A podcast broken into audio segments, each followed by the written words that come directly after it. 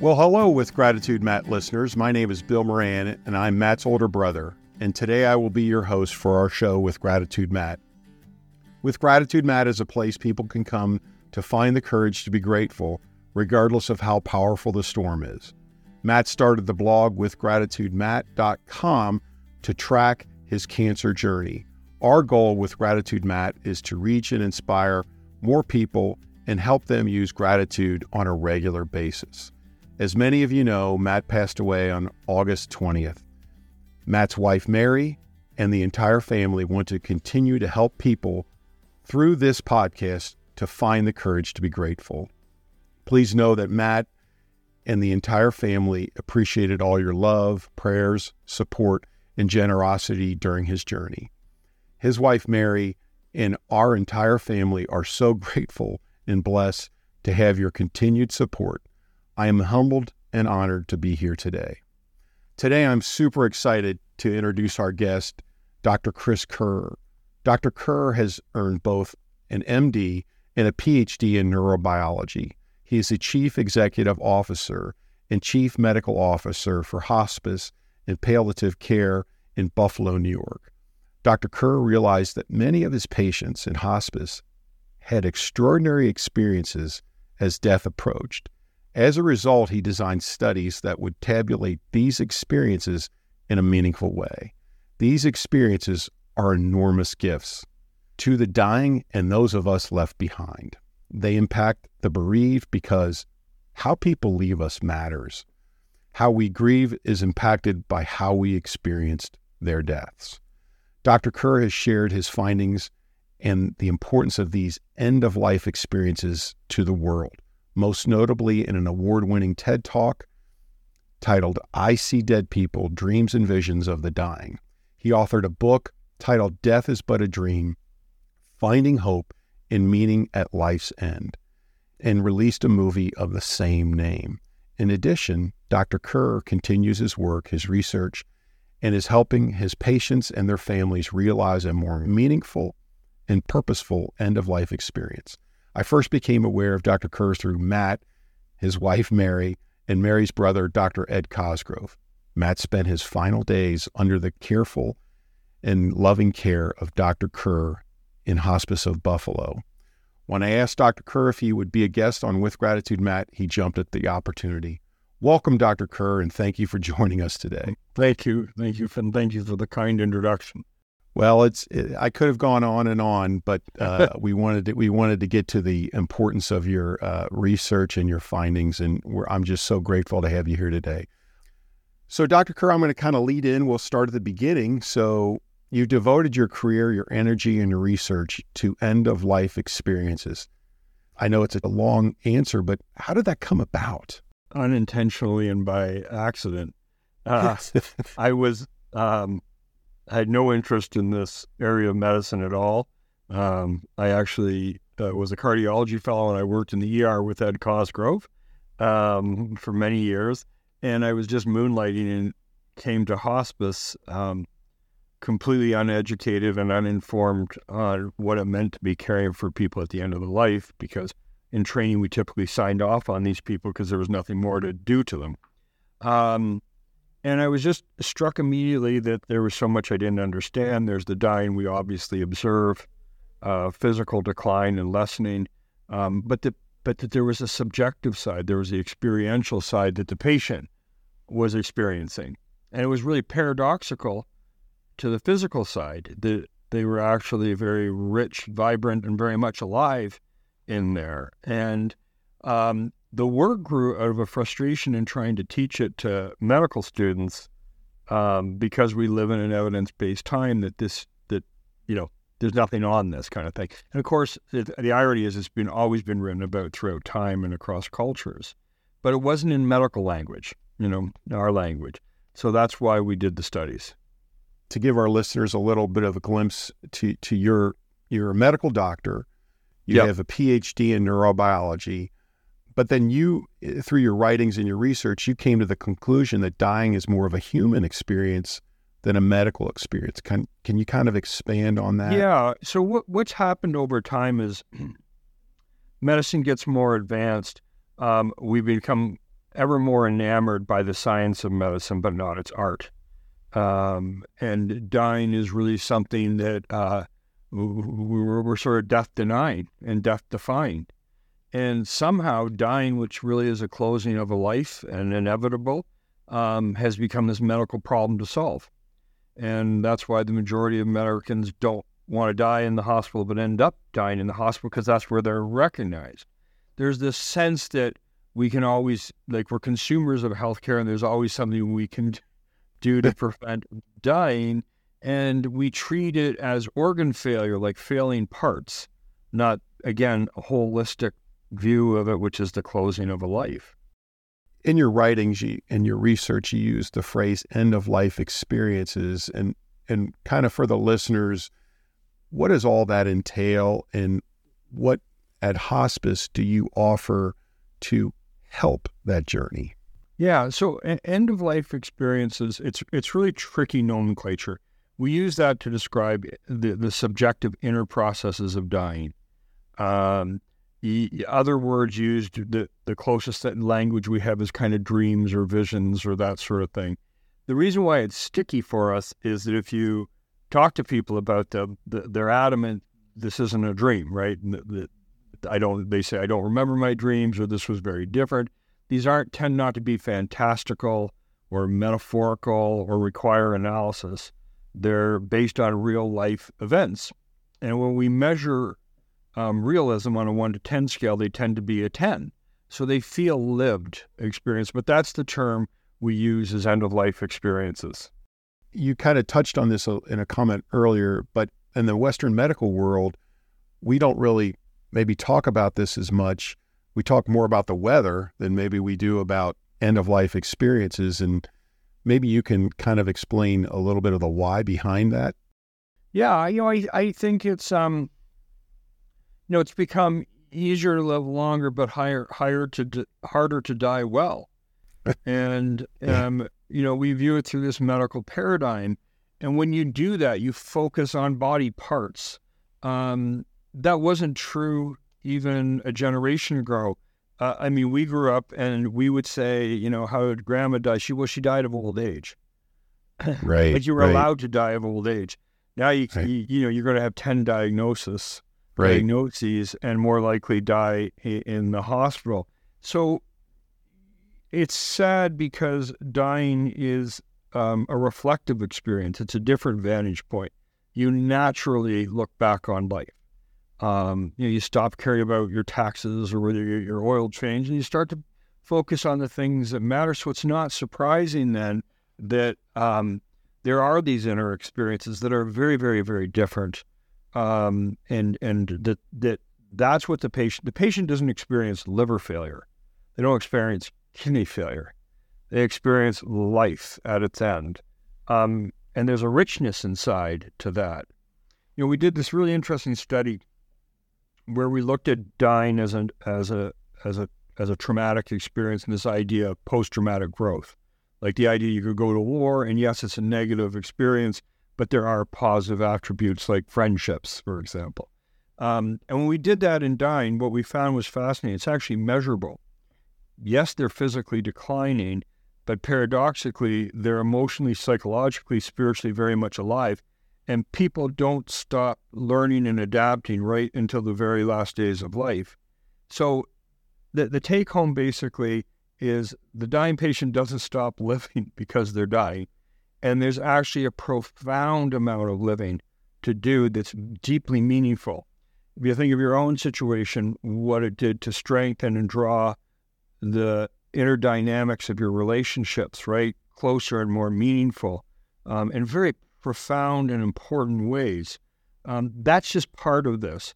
And if, if we had one aim in this whole effort, it, it is to demedicalize the process and reclaim it as a humanizing process and one in which the patient should always have a say.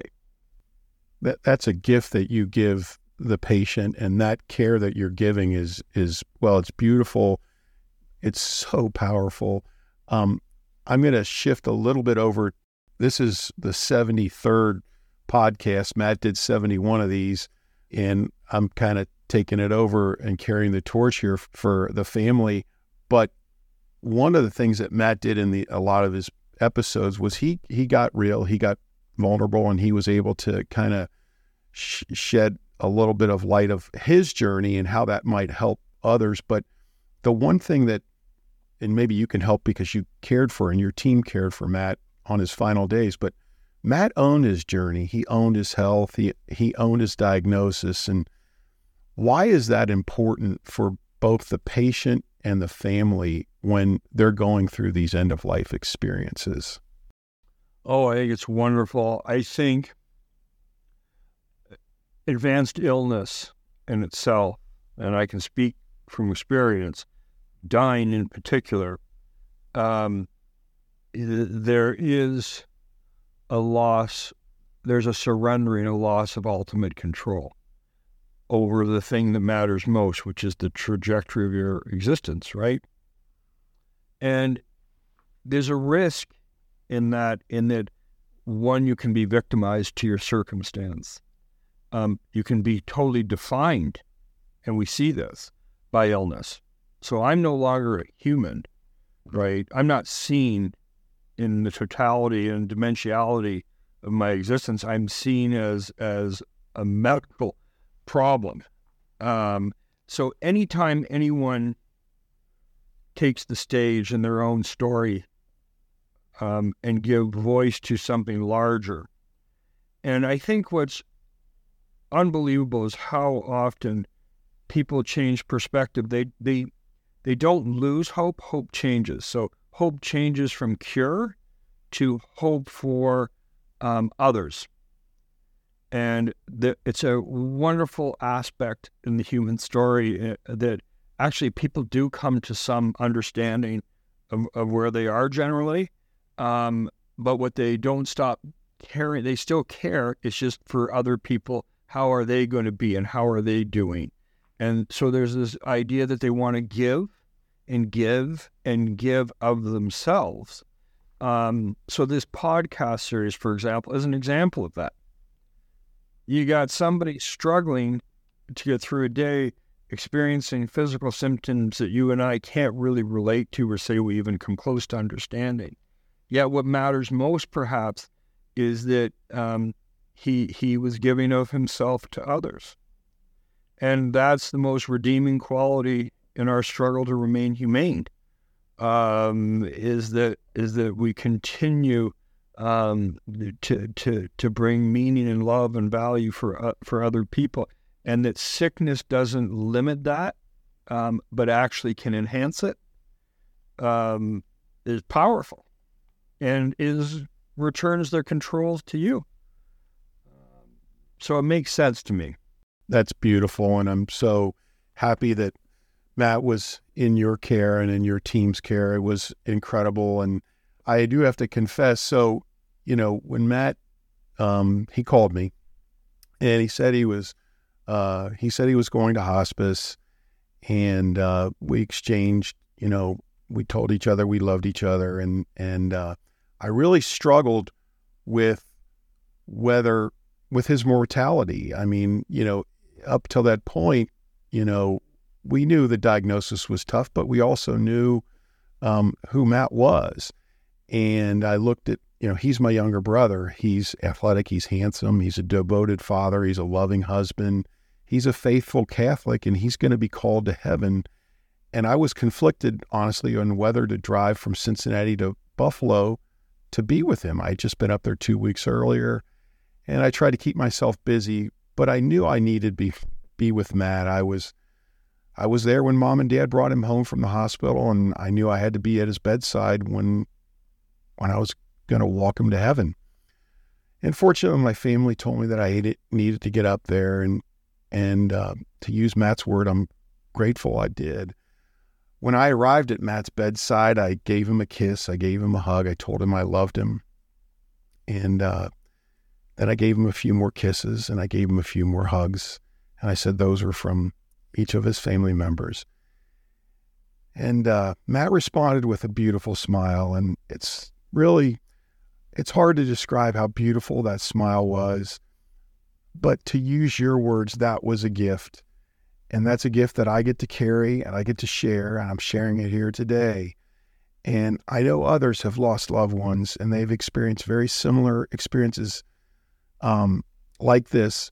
But how important is that experience at the bedside with a loved one who is, you know, at their end of life? Doctor, how, how?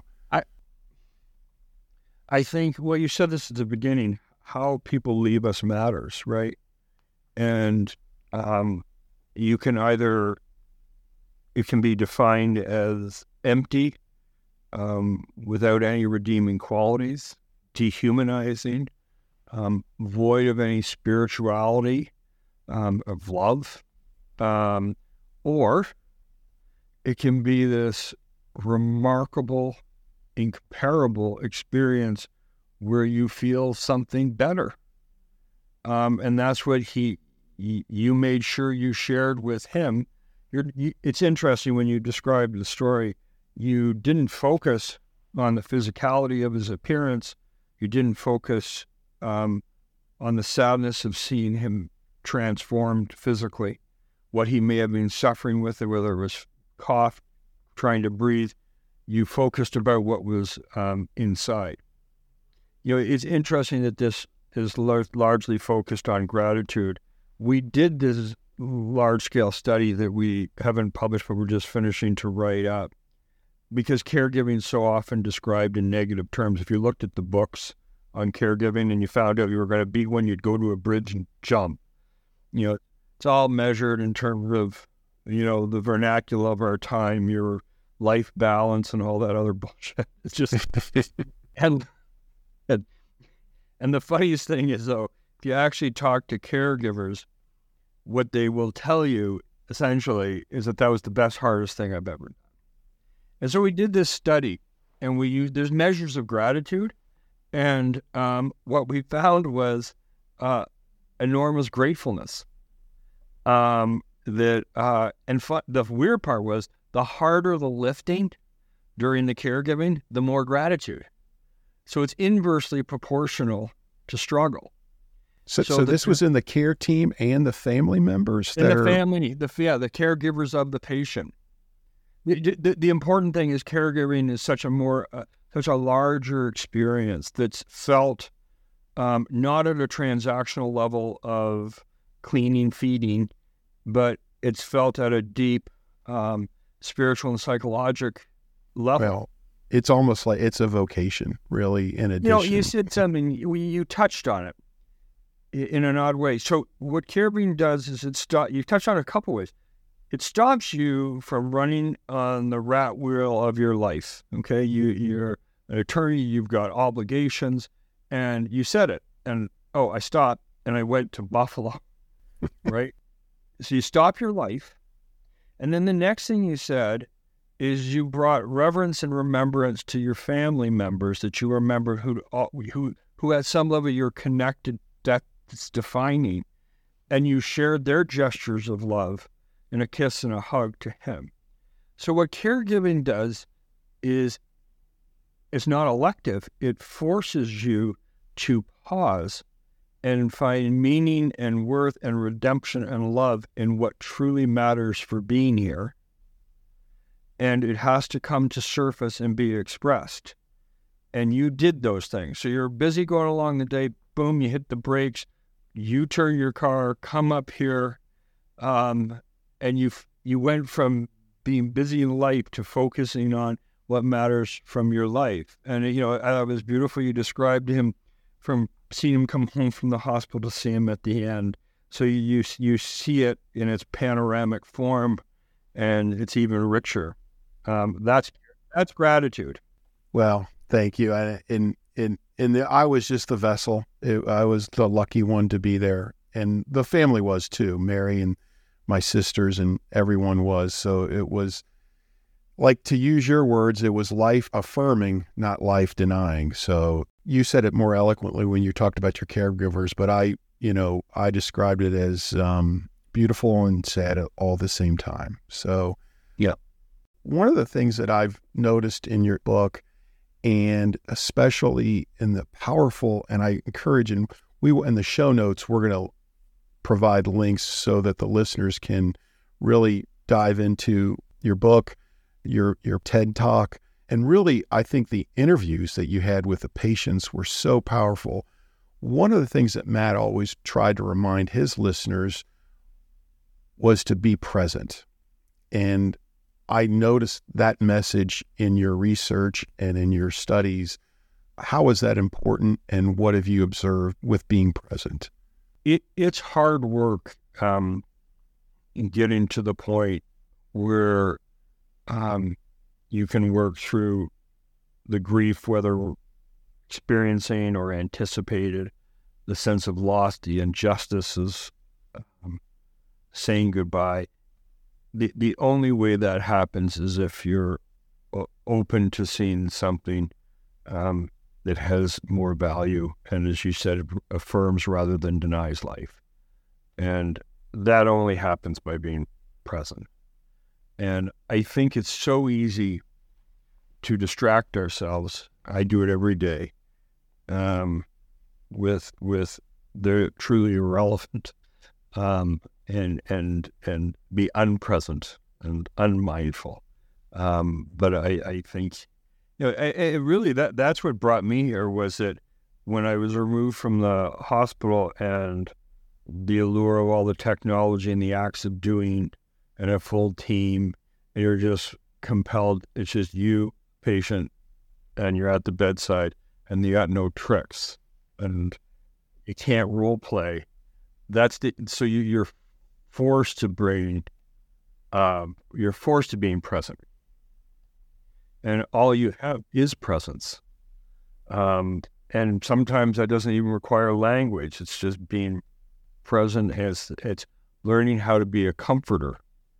Um, and that what you have to give is just what you got. And um, your shared past, like you did with your brother. So it's all that.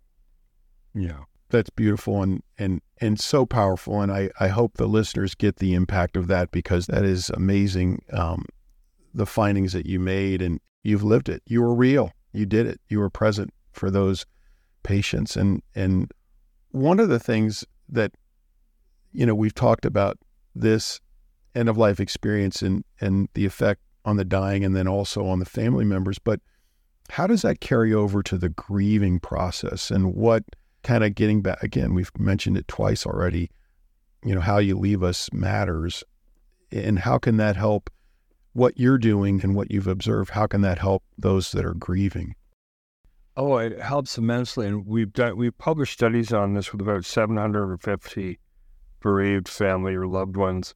And as you said, how, how people leave matters. And you, can view death in terms of its finality and the end point, or you can see in it um, the opportunity to connect to something larger.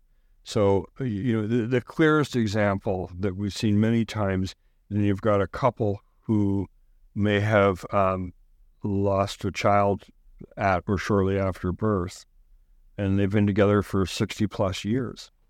And at the end of the life, the one person is actually feels the presence or talking to this lost child. Um, and that's the best example of inverting dying to empty and without redeeming qualities to something that actually, again, validates having lived and mattered.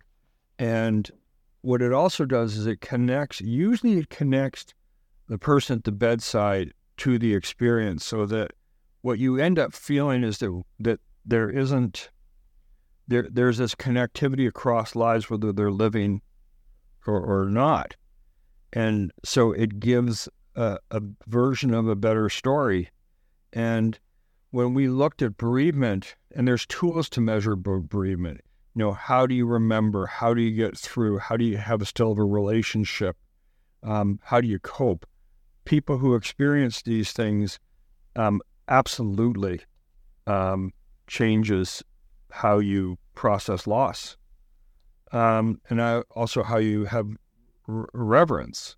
Um, it's uh, yeah, the videos of the family I think are as compelling as they are um, the the the patient. I don't know if you saw Um, the one, because I'm bringing this up because I was just looking at it with a somebody, um, a lady named Sue, whose mom was very demented. But as she's getting closer to death, she's waking up and she's sharing these wonderful stories because every time she's closed her eyes, she's with her deceased husband. And so she's actually living a better, richer, happier existence, eh, kind of present and, and, and connected in love. And at the end of her life, um, she tries to escape the facility. And what she's doing is she's reliving her wedding day. So she's got to get to Niagara Falls. So when you'd expect escalating psychogenic distress as one's life's closing, she's actually reclaiming lost love. And it's just amazing. So when you hear the daughter talk, and she talked about, because you asked this question about the, the caregiver and the bereaved, she actually talked about how nice it was to go visit her mom towards the end of her life because spiritually and psychologically, she was just in this wonderful place and she had these great stories to share about her husband that certainly will help us all as we experience this in our own lives. Um, so, you know, I don't want to take too much more of your time, and because I, I know you're you've got some great work that you're working on. But if you could kind of share to the listeners some of the exciting ventures that you're working on, and kind of where they can learn more about you know what you're doing, and just kind of get a, give us a glimpse into the exciting news that you might have coming down the. I, I think the most important thing for your listeners is um, to look at. Uh, uh, I can't remember the exact linkage, but if you look at um, Hospice Buffalo, End of Life Dreams or Visions, or, or Hospice Buffalo patients on YouTube, there's a bundle of videos because I, I can't do this justice. You really have to hear from the patients and families um, themselves because they're they're really quite moving. Yeah, we're, we're, we're doing a lot of interesting things. We're working with an Emmy and Academy Award winner on a film that um, they were working with the indigenous people in Brazil and Australia and who have had all these cultural beliefs all along. And they're coupling that with our research. And kind of the take home is this has always been part of the human experience. It's not something newly discovered but lost.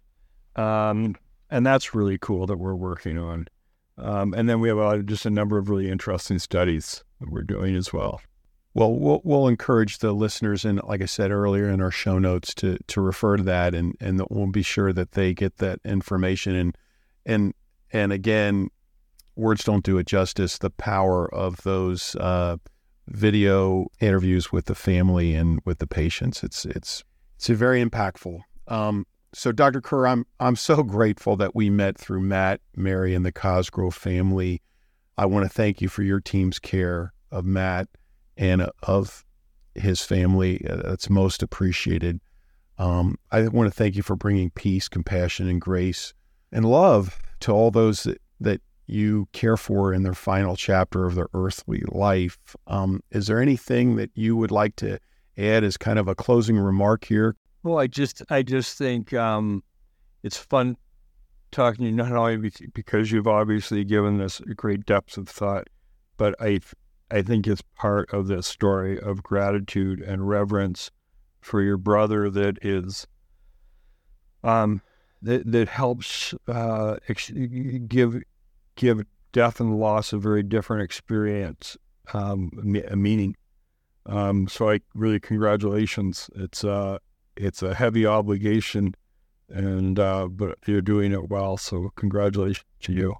It's it's my uh, it's my privilege to do it, and and again, I'm just the the the voice behind it. Uh, I have the whole entire Cosgrove and Moran families uh, behind me, you know, encouraging and and supporting us. But um, so one of the things that Matt would always close with and and kind of remind his listeners of um, you know, he met roadblocks and his dedication, work ethic, and willingness to help others on his journey was uh, his gift to us. And we want to continue that. Doctor, I see that in your life and in your work. And thank you for that. And thank you for all those you've cared for. Thank you. Um, we're so inspired by what you've said here today and the work that you've done. I'll remind our listeners to put into practice Dr. Kerr's message and learn how they can apply some of his uh, lessons to their daily lives. Matt reminded us there are three things that we can do find the courage to be grateful, regardless of how powerful the storm is, be present with those that we are around, pay attention to what we are feeding our mind, our body, and our soul. Again, a tremendous thank you to our today's guest, Dr. Chris Kerr.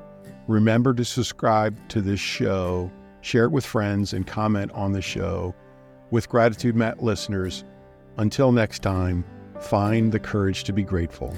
Godspeed, my friends.